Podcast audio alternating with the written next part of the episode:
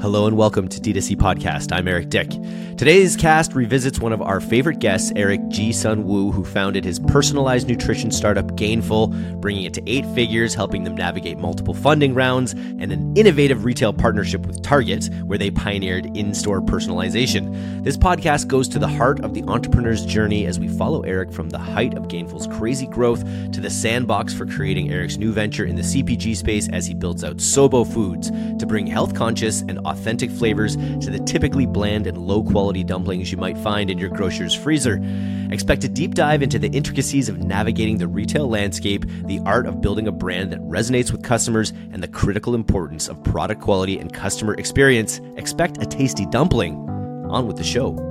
I love the kind of hand to hand combat of getting into additional retail doors in a specific geography like the Bay Area. I love going and doing demos in stores and feeding people our dumplings and seeing how they react to it. I love working events where we're on our feet all day and just slinging dumplings, spreading the good word, and telling people about the brand and telling people where they can go find us in grocery stores. Running a D2C company, oftentimes it feels like you can just kind of be boot behind your laptop for a couple of years and maybe even make it to a multi-million dollar company but with a frozen food company you got to start out local you got to hit the pavement and there is no sitting behind a laptop.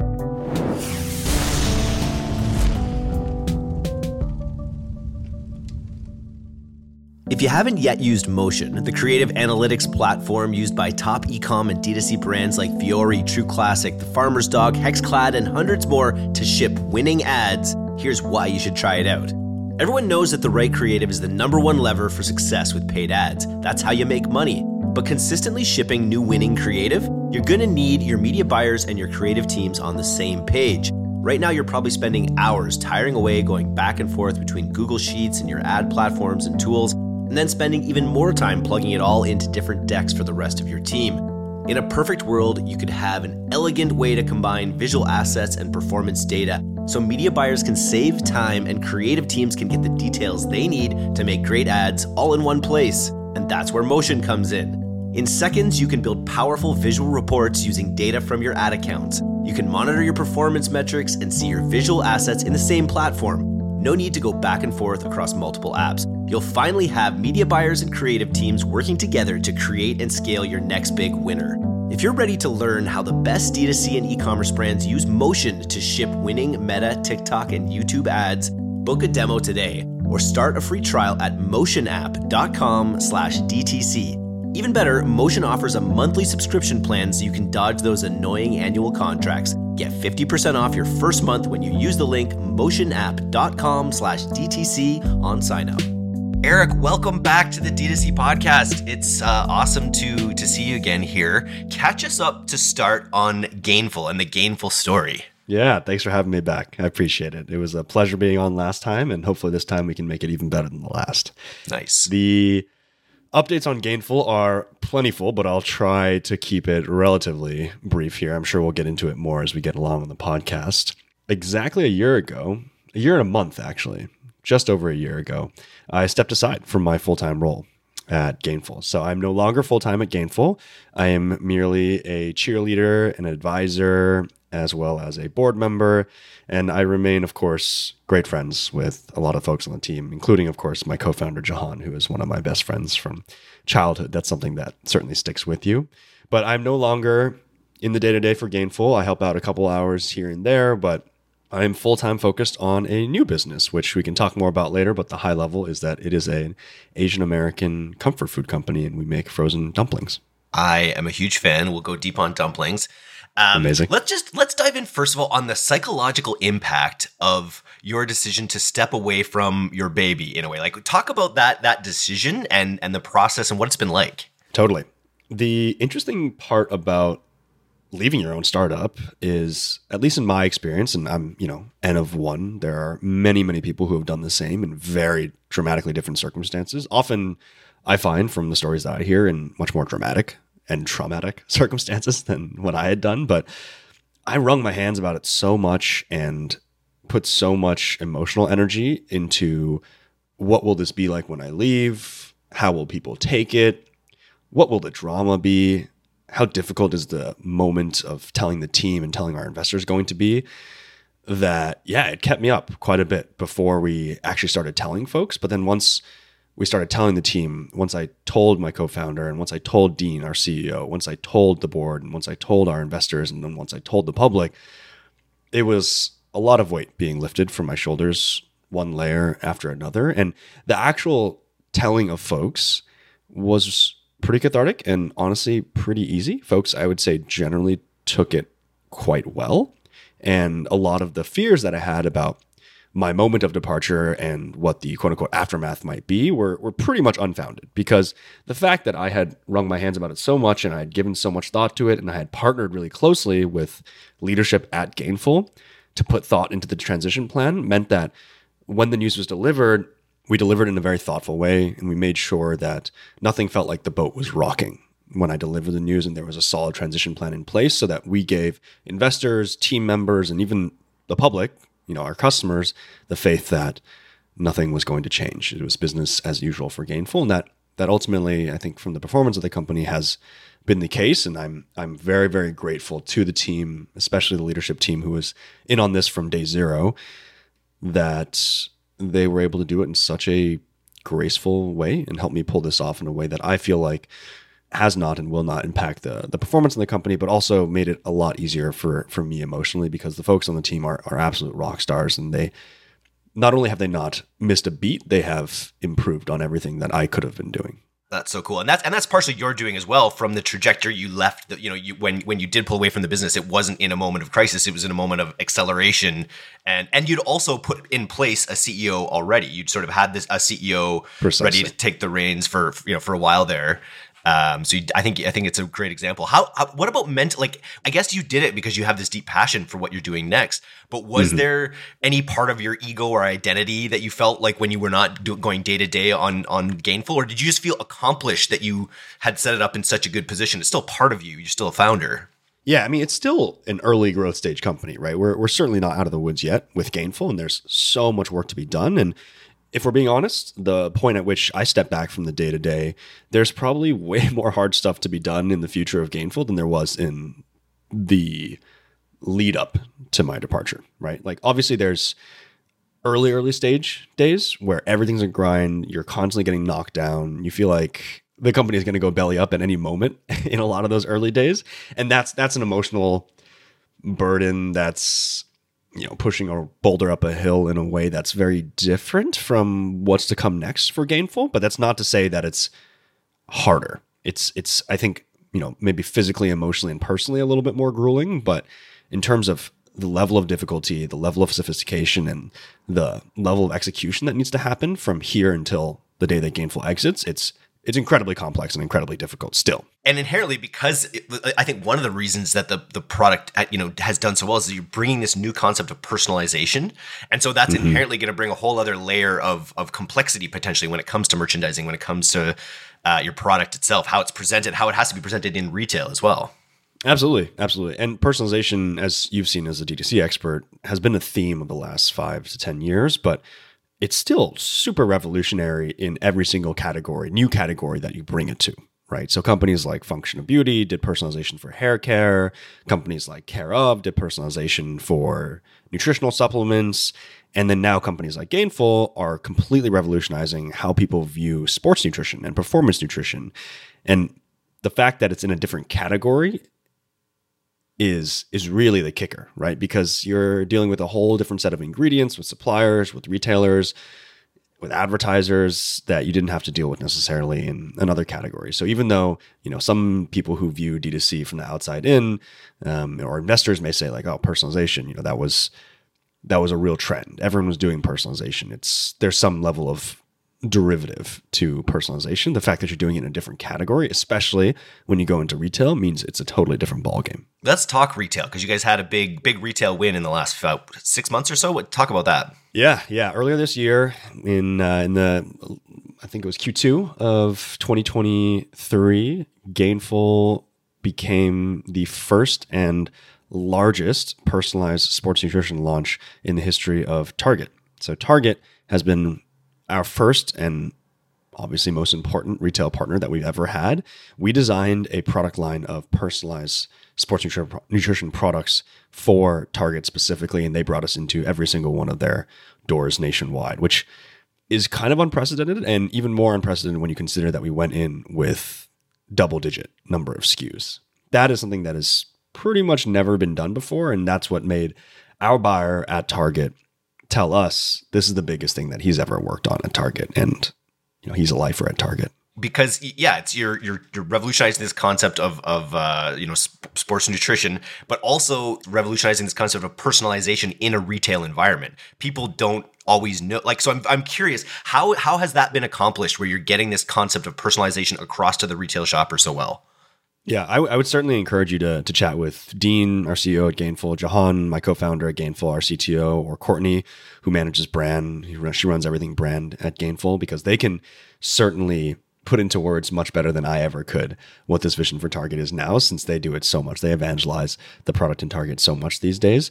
But the way that we do personalization is, is certainly special, and I'll, I'll have my stab at it. But I would encourage you all to go listen to some podcasts or listen to some, read some writing from any of the current leadership team at Gainful. But we have a essentially a four step system in Target where the first step is you choose your protein powder base, that's plant based or whey protein.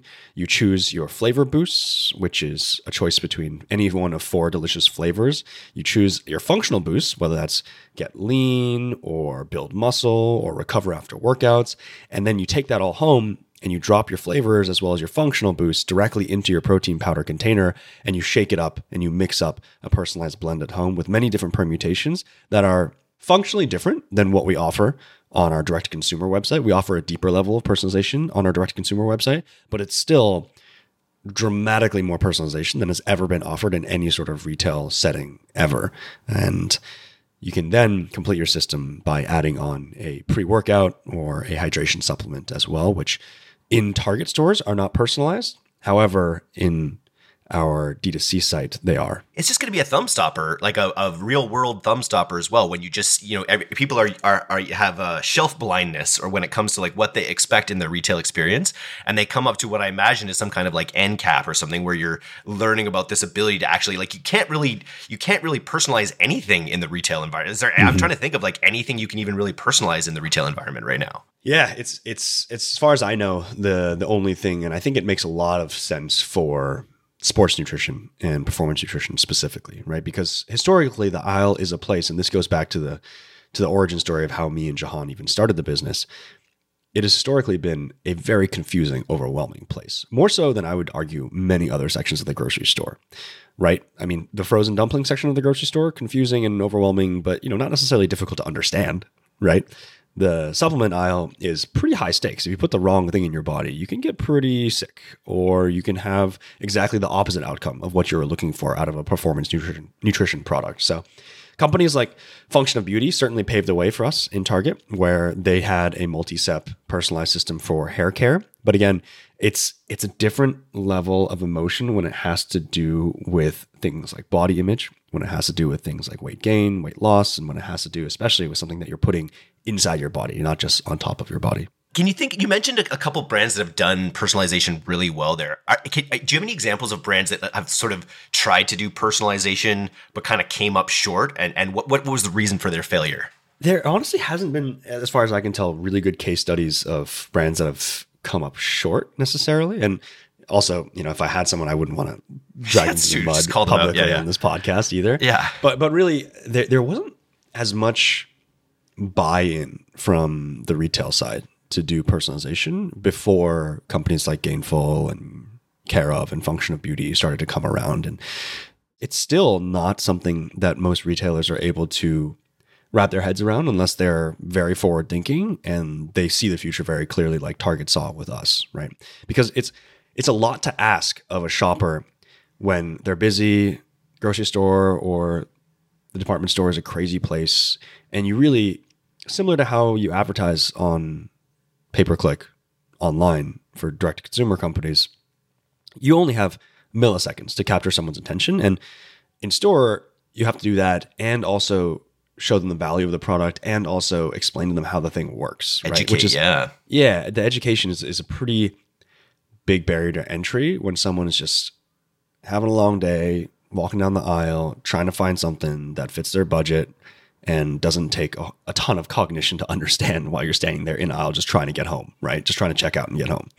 And yeah, that's been that's been a big uh, I think it takes quite a bit of activation energy to convince retailers to see your vision for personalization. And now there are more and more retailers, as we've seen from the interest that they've shown in Gainful, who want to do this. But a couple of years ago, it was it was an impossible mountain to to try and get over. Who on your team did it? Who managed who on your team managed that target relationship and was it just a matter of like a legendary presentation and they just got it? Like what was that process like of like educating target into what you what, how your vision for what you wanted it to be? It was certainly a team effort. Everyone pitched in and did different parts, right? Like we have different parts of the team that are responsible for formulation of the products. Um, originally, I had drafted up I think 20 plus SKUs that we wanted to pitch Target on. And we coordinated with our, our buyer as well as our broker. And they were like, you gotta, you know, cool, cool your jets here. There's no way you're going to get 20 plus SKUs in there. And also no one's going to be able to understand 20 plus SKUs. You need to pare this down and make it simpler. And, you know, I was, I was pulled kicking and screaming into reducing the number of SKUs and it's totally been the right move. Definitely a more condensed SKU How many? makes sense. Uh, I think we have 11 SKUs in Target currently. Okay. Yeah. Um, and then it was just a matter of a great presentation where people understood the vision, where Target was like, yeah, because I think that's the magic there is when they when you get them on your side advocating to be like, yeah, we are looking for something different. I guess they're always looking for ways to break up banner blindness or shelf blindness, as I, as I'm saying. So, and anything, any any area where they have a product revolutionizing a category is an opportunity for them to make more sales. Yeah, and it's I mean, I, I won't speak for the folks at Target who brought us in, but strategically it's of importance as well because you want people to have an experience when they go into Target stores to shop. If they wanted to just go in and get the cheapest thing they could and not have an experience, right? They could go to other places for that. But Target is a it's a destination. There are Instagram influencers who post their Target hauls and having this kind of newsworthy, cutting edge, brand aligned product for Target is also a halo effect for them. Um, I also want to back up really quickly and say something I didn't fully emphasize as much as I should have. Yes, the product and the pitch and the execution of Target were a team effort, but a lot of it really falls on the shoulders also of Brian Devlin, who's our chief operating officer at Gainful. He's currently on paternity leave with uh, a with a new cute baby at home, and and we're, we're certainly feeling feeling his absence. But that man pulled out all the stops, went to the ends of the earth to make this execution perfect. Um, and there are a ton of other people that I can shout out as well, but I did want to specifically call out Brian for for really being the point person and the point of contact for for all the target conversations. Um, and that's a big win. Uh, that's a, that's a big organizational win. What what like I, I I will actually I would love to take you up and have someone on Gainful. We can go a little deeper on it. But just before we jump on to Sobo Foods, what's the retail vision from Target? Are there other sort of destination retailers that you're warming up to this concept to? Without giving away too much, I will say the vision for Gainful is to do everything and be everywhere. We we really do think that we have a pr- platform, a brand, and the team to be able to take us into all the different retailers that you could possibly see personalization working in. We think personalization is going to become more and more prevalent within all the different retailers from the cutting edge ones that we've already partnered with to ones that you Costco. might be surprised. Right. Yeah. Exactly. I, right. I bet. And then in terms of products, right, like you can tell right now, we have personalized protein powder in stores, but there are way more things in protein powder that deserve to have this personalized touch and deserve to have the gainful brand service. Like creatine. Could be. Could be. I'm excited. Um, getting on the train. Okay, let's jump to Sobo because I again I'm a I'm a huge per, I'm a dumpling fan. I've been a lifetime dumpling fan. Lived in lived in uh, lived in Thailand. Lived in Korea. Love dumplings in, in both of these places.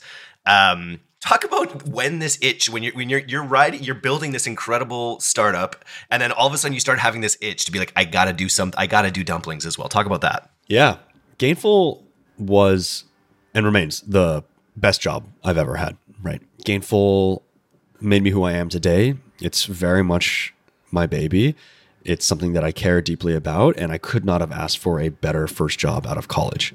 It was a first job out of college also because it was born from just like, you know, I told you last time we spoke. It's it was a weird little college side experiment. We didn't think it was going to go anywhere. It was just this fun little startup adventure. But one thing morphed into another and you know we went to y combinator we raised venture money we built a team and these are all opportunities that I think any early young entrepreneur, first time entrepreneur would would die for. And I wouldn't change anything about it. I, I loved every single minute of it. One thing, however, that I did not talk a whole lot about during my time at Gainful was the fact that my my personal passions, everything that I thought about, quote unquote, outside of work when I was quote unquote not on the clock for Gainful, right, was about food and food sustainability. I, as an undergrad at Georgetown, essentially crafted my field of study to be around food sustainability. I wrote my senior thesis in college about the future of food, about agriculture, about the business viability of companies like Impossible Foods and Beyond Meat. And these are companies that back in 2016, 2017, if there's an undergrad who's writing their senior thesis on that, that's like pretty deep into the nerddom of alternative protein and sustainable food. So it's something that I've been super passionate about for a very long time. And I think it honestly stems from the fact that I grew up in California, where we create so much food for the rest of the country and for California in the Central Valley primarily. And we use so much water and we use so much land and we create so much livestock as well. And it's something that I would grow up seeing happen all around me, growing up in Central Coast of California but never really think twice about until I went to college and started thinking about the environmental ramifications of how we produce the food that we eat. And also from speaking with one of my favorite professors at Georgetown, Professor Mark Giordano, who inculcated in all of his students this idea that every single time you sit down to eat, you are making a political statement. Every single time you sit down and you fill your plate, you are essentially voting with your dollars on how you want our food system to be structured what types of foods you think are important and what the environmental effects of the food decisions you make every day are. And that was very special. That was very eye opening for me. So it was something that I certainly were, was spending some sleepless nights thinking about, um, even while I was building Gainful. And once Gainful got to the point where I felt like the team was really, really amazing and could go on to do things that I could never even dream of accomplishing with me at the helm, it felt like the right time for me to also begin exper- experimenting with what my next venture would be. And I knew it had to be in sustainable food. Super cool. We'll talk a little because we're we're now in the we're in we're in a different phase of of alternative proteins. I would say with with the news of uh, Impossible Foods, uh, you know, declining in sales, things like that. Like, how do you view this space uh, in this sort of post hype environment? Absolutely. Yeah, I think I think one of the big problems that alternative protein, sustainable food in general has been facing the last couple of years is because so many of the alt protein companies are raising money, developing products and going to market as if they were tech companies. Food is fundamentally different. I think of all the food companies in the world, Gainful might be the most techy, right? And for that reason, I think there's there's more cause to to believe that Gainful will take over the world, and more cause to believe that Gainful will be able to raise at higher and higher valuations, even though at its core it is a CPG company. For food companies, right, where you're selling primarily into grocery stores, maybe it's refrigerated, maybe it's frozen, maybe it's ambient. The economics, the path to profitability, the speed of scale, the distribution, the unit economics, they're all fundamentally different. And at the end of the day, you're not trying to convince tech investors that you're the next big thing. You're convincing people with stomachs and mouths and taste buds that you're the next big thing. And what matters there is is it delicious? Does it cost an amount of money that I can justify putting on my children's plates? Is it healthy for me? Right? These are the things that matter to consumers. But when fancy Silicon Valley executives go out and get pitched on changing the future of food, revolutionizing how people eat, like yeah, food it's is the, a it's the food Tesla is a multi effect. multi trillion dollar industry. So it, to me, it's the it's the Tesla effect, right? People like you look at G- the number of cars on the road between Tesla and any other car company versus their market cap. It's it's kind of comical, but it's because people are buying the vision of the way that the world is going, kind of thing. And, and I think that's probably that's what happened probably in you know in the impossible with the Impossible Foods case. It was people saying, okay, this is the future of food. It's going to be the future. It's gonna. It, it- what's interesting is that hasn't changed. Like people are going to need you know more sustainable protein sources. So like I feel like the underlying facts of why those companies you know got a lot of the hype are still there. But i think your point about just like making sure it's delicious i i like looking at, at your at sobo foods at, at your dumplings you're not pushing the fact that they're vegan or that they're alternative protein really heavily with the brand which is interesting. It's sort of like they just look like really high quality uh, really high quality product that happened to be plant-based. Was that was that part of your thinking rather than like really riding heavily the the vegan train Absolutely, absolutely. Sobo's products are frozen dumplings that are incredibly delicious. They are very easy to make at home. They are nutritionally dense with up to nine times the protein and seven times the fiber compared to your average frozen dumpling. And yeah, they happen to be 100% vegan. But that shouldn't be the only differentiator. Really, the big differentiators here are that they're delicious and they're way better for you than all the stuff that's currently on the market. And you know, to your point about all the other alt protein companies, I think another major point of differentiation and inspiration really for Sobo is it's an Asian American comfort food company. Over the last 30 years, Chinese cuisine, Asian cuisine has been the highest growing quote unquote ethnic food category in the United States immigration from mainland China has been the greatest source of immigration in the last couple of decades as well. And you can see these demographic shifts happening in the US, especially in also media, where you see the soft power of K pop, where you see food in restaurants trending more and more toward boba teas and things that people in a couple decades ago would never have considered as popular American foods. But the demographic shifts of the United States also have led me and my new co-founder Adam in Sobo to have a pretty strong point of view that comfort food is changing. And comfort food in the next 50 years is going to look dramatically different from comfort food in the past 50 years for the typical quote unquote American, because the typical quote unquote American has changed so much, right? And all the companies that were focused on healthier, better for you, better for the planet foods, I won't say all, but the vast majority of the ones that Adam and I saw were focused on foodways and cuisines that for me and Adam were not the foods that we grew up with. They were not our comfort foods. They were not the foods that we would see on our childhood plates. We saw a ton of venture money and smart investors and smart founders pouring their blood, sweat, and tears into creating the next generation burger, nugget, sausage. And for me and Adam, we didn't grow up with burgers, nuggets, and sausages on our plates. We were eating frozen dumplings. We were eating pot stickers. We were eating steam buns. We were eating noodles. We were eating burritos. We were eating all these foods that we feel like we're not getting their moment in the sun, especially in grocery stores that were, as far as we can tell, still primarily packed with ethnic foods that are high in sodium, high in sugar, high in refined carbs, high in cholesterol, and using almost exclusively pretty low quality factory farm meat. It's, it's funny. I think back like Chinese Chinese food has been in America for a very long time, but it's been this like monolithic, westernized version of Chinese food. And obviously, there's been you know um, real Chinese food everywhere as well. But just in, with your product to even, you know, you have multiple SKUs. I know it's not fully, you know, they're not personalized dumplings yet, but just the fact no. that, that they're, they're deep cuts. They're, they're, they're Japanese dumplings. They're, they're mandu from, you know, uh, Korea or wherever. They're specifically culturally specific uh, dumplings. Which is your favorite? My favorite is actually our Japanese curry and potato flavor. It's a, it's a sleeper hit. And it's because I grew up eating a lot of Japanese curry. My mom I was raised by a single mom, and she didn't have time to cook a meal from scratch, which was rare, which is amazing given that she's a single mom. But on the rare occasion she didn't have time to cook a meal from scratch, she would make me Japanese curry, and it's something that's sustained me throughout college. And now we've taken all those flavors and packed them into a, a convenient and healthy, high protein, high fiber pot sticker.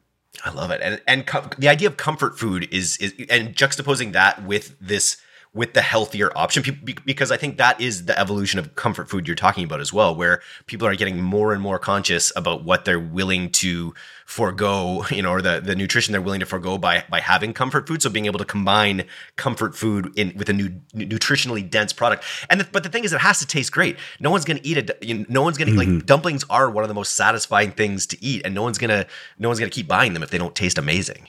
Exactly, exactly. If I if I gave you a, a life giving pill that would immediately extend your lifespan, but it tasted awful, you still wouldn't have very good retention on it, right? That's, like, that's, that's just the well, truth. Talk to Fisherman's Friend. They, they have been doing that for a long. That tastes awful, but it works. So they it, it can be done, but you've got to you got to be Better a masochist, for a supplements category than than for than for a food category for sure. Yeah, definitely. Um, we also brought Sobo into this world because we fundamentally believe that Asian food, Asian American food, does not have to be cheap and it does not have to be unhealthy. I think there's been a prevailing notion that one, Asian American food, comfort food, and frozen food all have to be dirt cheap. They have to be made with low quality ingredients. They have to be quote unquote dirty. and they have to be unhealthy in order for it to be good. And we want to flip that narrative on, it, on its head because it's just simply not the case. There's been thousands of years of tradition and now hundreds of years of new Asian American tradition where we can create nutritionally dense, delicious, and valuable food for people that they're willing to pay up a little bit for. And, uh, and that's the narrative that we're trying to really change here. I love it, and it's it, and it's a big jump. It's a jump from it's a jump from the supplement space into in you know into the frozen food aisle. Talk about I feel anytime a founder who's who's gone through because zero to one is such a hard phase, and, and you say that there's a lot there's a lot of hard, more complex operations ahead, but just those early days are are so so interesting. What have you applied from Gainful uh, in Sobo Foods, uh, even though it's such a different category? An emphasis on the customer right? Really understanding what people want, why they want it, and understanding of the health conscious customer. Obviously, Gainful and Sobo have pretty different target demographics, but one of the uniting threads is that there are people who care about what they're putting in their bodies. That has been something that I've taken away. And I think maybe the most important part that I've taken away is the importance of building a brand that resonates with people, that gives people something to care about, that stands for more than just a product, and building an amazing team. Right now, we're not in the team building phase of Sobo quite yet, but I can already see how important and impactful that will be to our mission because we have such a, a clear vision and mission for for Sobo that we were also able to crystallize for Gainful in the last few years as well, and that helped us so much in finding the right team members to join and help us build something really special but your go-to-market strategy is quite different, right? With Gainful, it was sort of totally. born of the of the, the times, or of, of those times. I guess maybe even before that, but it was a very D2C play to start, and this is not right. This is a this is a full retail play to start. Yeah, yeah, and the distribution and go-to-market strategies for Sobo versus Gainful are very much dictated by the products themselves, the temperature states that they have to exist in, as well as the differentiators for the products. Right. So, for Gainful, we were one of the first to do personalized sports nutrition. We had to do that direct to consumer online because we had to ask people questions about themselves in order to personalize the products to their needs. With Sobo, we have three set SKUs and they're all frozen. So we find that it's a little bit there's a bit of cognitive dissonance for companies that have an environmental mission, but then still do direct to consumer and ship their products all around the country mm. with $20 worth of coolant that took fossil fuels to create, talking about dry ice, with $20 worth of packaging that took trees, uh, paper, and fossil fuels to create, and then air miles, another $20 worth of shipping for it to get within two days so that doesn't defrost to all these different far flung places within the country. Like that all feels a little bit like cognitive dissonance to us when ultimately the $20 worth of product that you're shipping is also standing for reducing meat consumption, industrial animal agriculture on people's plates.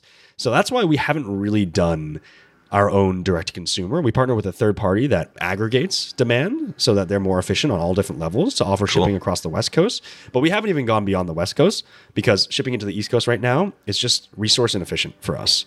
So our go to market for Sobo is very much local, Bay Area first, retail grocery. Getting out there, me in my car driving and talking to mom and pop local independent owned grocery stores, talking to the people who own those grocery stores and asking them if this is something that they feel like their communities that they're feeding would want to see in their store. Grassroots. How's it going? It's been really fun. I think I I have a bit of a masochist streak in me where I love the the kind of hand to hand combat of getting into additional retail doors in a specific geography like the Bay Area. I love going and doing demos in stores and feeding people our dumplings and seeing how they react to it. I love working events where we're on our feet all day and just slinging dumplings, spreading the good word and telling people about the brand and telling people where they can go find us in grocery stores. Like these are all these are all very fun things to me. And I think I have a pretty I think I have have the stomach or a high tolerance for that sort of boots on the ground work, at least right now in this stage of my career. That's awesome. So no ads yet. You're not running ads for the product, or are you doing any ads that you know around your retail presences? We have not spent a single dime on paid marketing. It's been a breath of fresh air from the early days of Gainful, where I think me, with my background as a paid marketing guy, jumped too early into Facebook and Google ads for for Gainful, and then we had to spend uh, spend some time basically unlearning that in a sense. And so all of the investment that we've done for Sobo right now is how do we get more dumplings into people's mouths? Because we know that once you've tasted it, you're going to love it. So our MO is really just getting more dumpling samples into people's mouths, having them taste and believe it for real in person. And that kind of in person aspect of the business is also very different from Gainful because running a D2C company, oftentimes it feels like you can just kind of beat boot behind your laptop for for a couple of years and maybe even make it to a multi-million dollar company. But with a frozen food company you got to start out local you got to hit the pavement and there is no sitting behind a laptop. Most of my day is, is spent out there in the field. Love it. Um, i'm in the funnel right now. I'm just about to get back into a frozen meal kit environment. I think I'm, I'm just. I decided I want to oh, get yeah? back to. I want to get back to one of these HelloFresh things. I'm going to give it a try again. Do any of those companies ever do cross selling where you could include? Because I was just thinking about a way that you could potentially partner with one of those companies who's already doing the refrigerated aspect of it and just tag along. For sure. Yeah, I think there are meal kit companies that uh, also there are some cool ones I think that focus more on local, and I honestly believe that at a smaller scale, it's a more sustainable business model than the ones that are national. But mm-hmm. yeah, that's that's an option. I haven't explored that with Sobo quite yet, but it's certainly an option. So one of the questions I'm asking right now is, what's a part of your tech stack? And I know you're you're sound you're a little bit lower tech right now because you're going you're you're pound the pavement. But what's a part of your current tech stack that you couldn't live without? I'm gonna I'm gonna give you an unconventional answer here. The one thing that I couldn't live without in my day to day right now is this portable camping freezer that I bought online. It's called a Bodega cooler. I'm not being paid by Bodega, but Bodega, if you're listening, I would love to get some commission dollars here. It saved my life. It lives full time in the back of my SUV, and it's how I bring products, samples, frozen dumplings everywhere around the Bay Area because I'm spending a ton of time in my car and having this portable freezer that plugs into the cigarette jack in my car and stays frozen has been an absolute game changer for me. But if you want a more conventional answer or an answer that maybe is a little bit more actionable for your audience here, um, I'm looking right now at my screen. Typeform, huge tool for us. It's really, really crucial for us to constantly get feedback from our customers. Typeform makes it really easy and really beautiful for us to do that. I also have been using this email um, app called Superhuman for the last couple of years. Yep. That makes it really beautiful and easy for me to manage my email. It makes me feel way faster on my email, which I love. It is a little bit pricey. I think it's like 30 bucks a month and it's kind of like a trope amongst Silicon Valley founders to be using Superhuman at this point. But of all the Silicon Valley tropes that I can lean into, this is the one that I feel least shameful about doing so far. Very cool. Um, and then I'm in, in the stage of your business uh, where a freezer is your is your favorite part of your tech stack. What would you do with fifty thousand dollars? You're not you're not. Most people are just like, "I'll pour it into ads." Or I'm curious if we were to give you a fifty thousand dollar grant for for Sobo, where would you be using that to to activate your growth plans? A couple different places. Uh, we actually did actually receive some some amazing grants. You know, not fifty thousand dollars, but more in the more in the ballpark of tens of thousands of dollars to attend a couple trade shows. So we're going to be at Fancy Food, which is a Las Vegas trade show in January, and we're going to be demoing our product to customers, to buyers at grocery stores, to potential investors and partners at that trade show. That's a really great way for us to get our name out there and make a splash on a national level with Sobo as a brand. And then we're also going to Expo West, which is kind of like the Super Bowl of food trade shows. Everyone goes to it. It's massive. It's in Anaheim, and that'll be in March. And we also got a um, we we are we're being supported to to go to that as well, which is which is fantastic and an opportunity that not all CPG entrepreneurs get to have. Um, the other thing that I would use it on, and this kind of goes back to what I was saying about the most important thing right now at our stage being getting people to try the dumplings, is demoing. So getting stores to invite us in, set up a table, fry up some dumplings, and give people who are shopping at the store who happen to be there at the time a bite of dumpling and say, go find us in the freezer aisle. That is by far the most elbow grease, but most rewarding part of operating at this scale right now. And some people will look at that and say, well, the ROI can't be there because the people that you're selling dumplings to, maybe you'll sell like 30 bags of dumplings in in a day and it's maybe a couple hundred dollars worth of revenue. And if you think about the time that it took for you to get to the grocery store and set up and the labor as well as the cost of all the free samples that you're doing like you're barely breaking even there.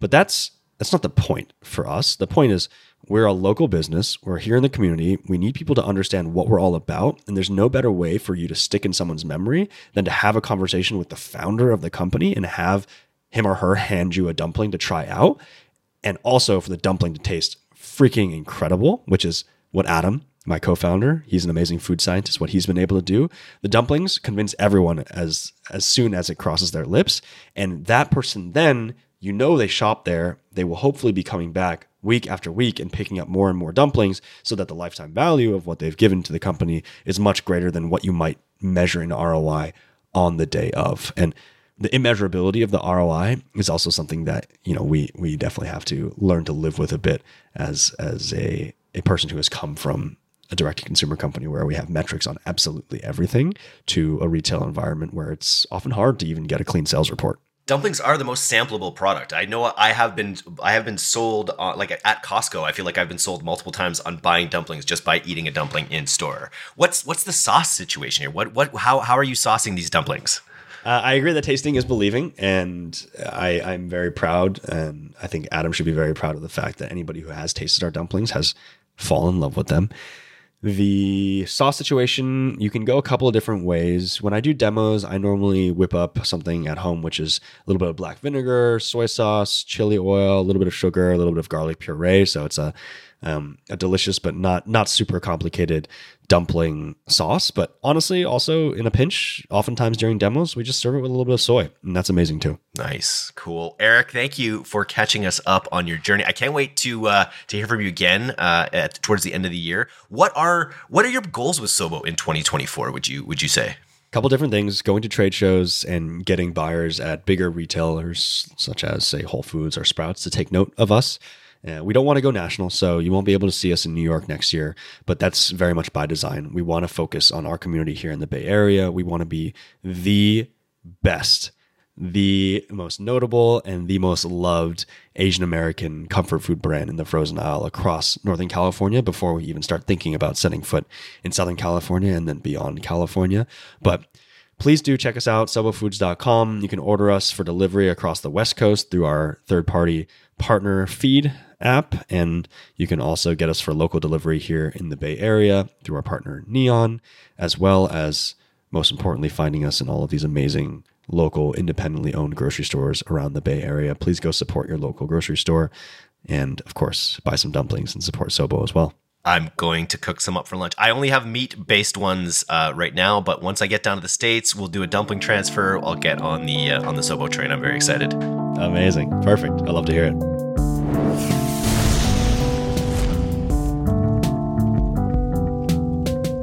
Thanks so much for listening to today's episode. If you're not a subscriber to our newsletter, you can do that right now at directtoconsumer, all one word, .co. I'm Eric Dyck, and this has been the D2C podcast. We'll see you next time.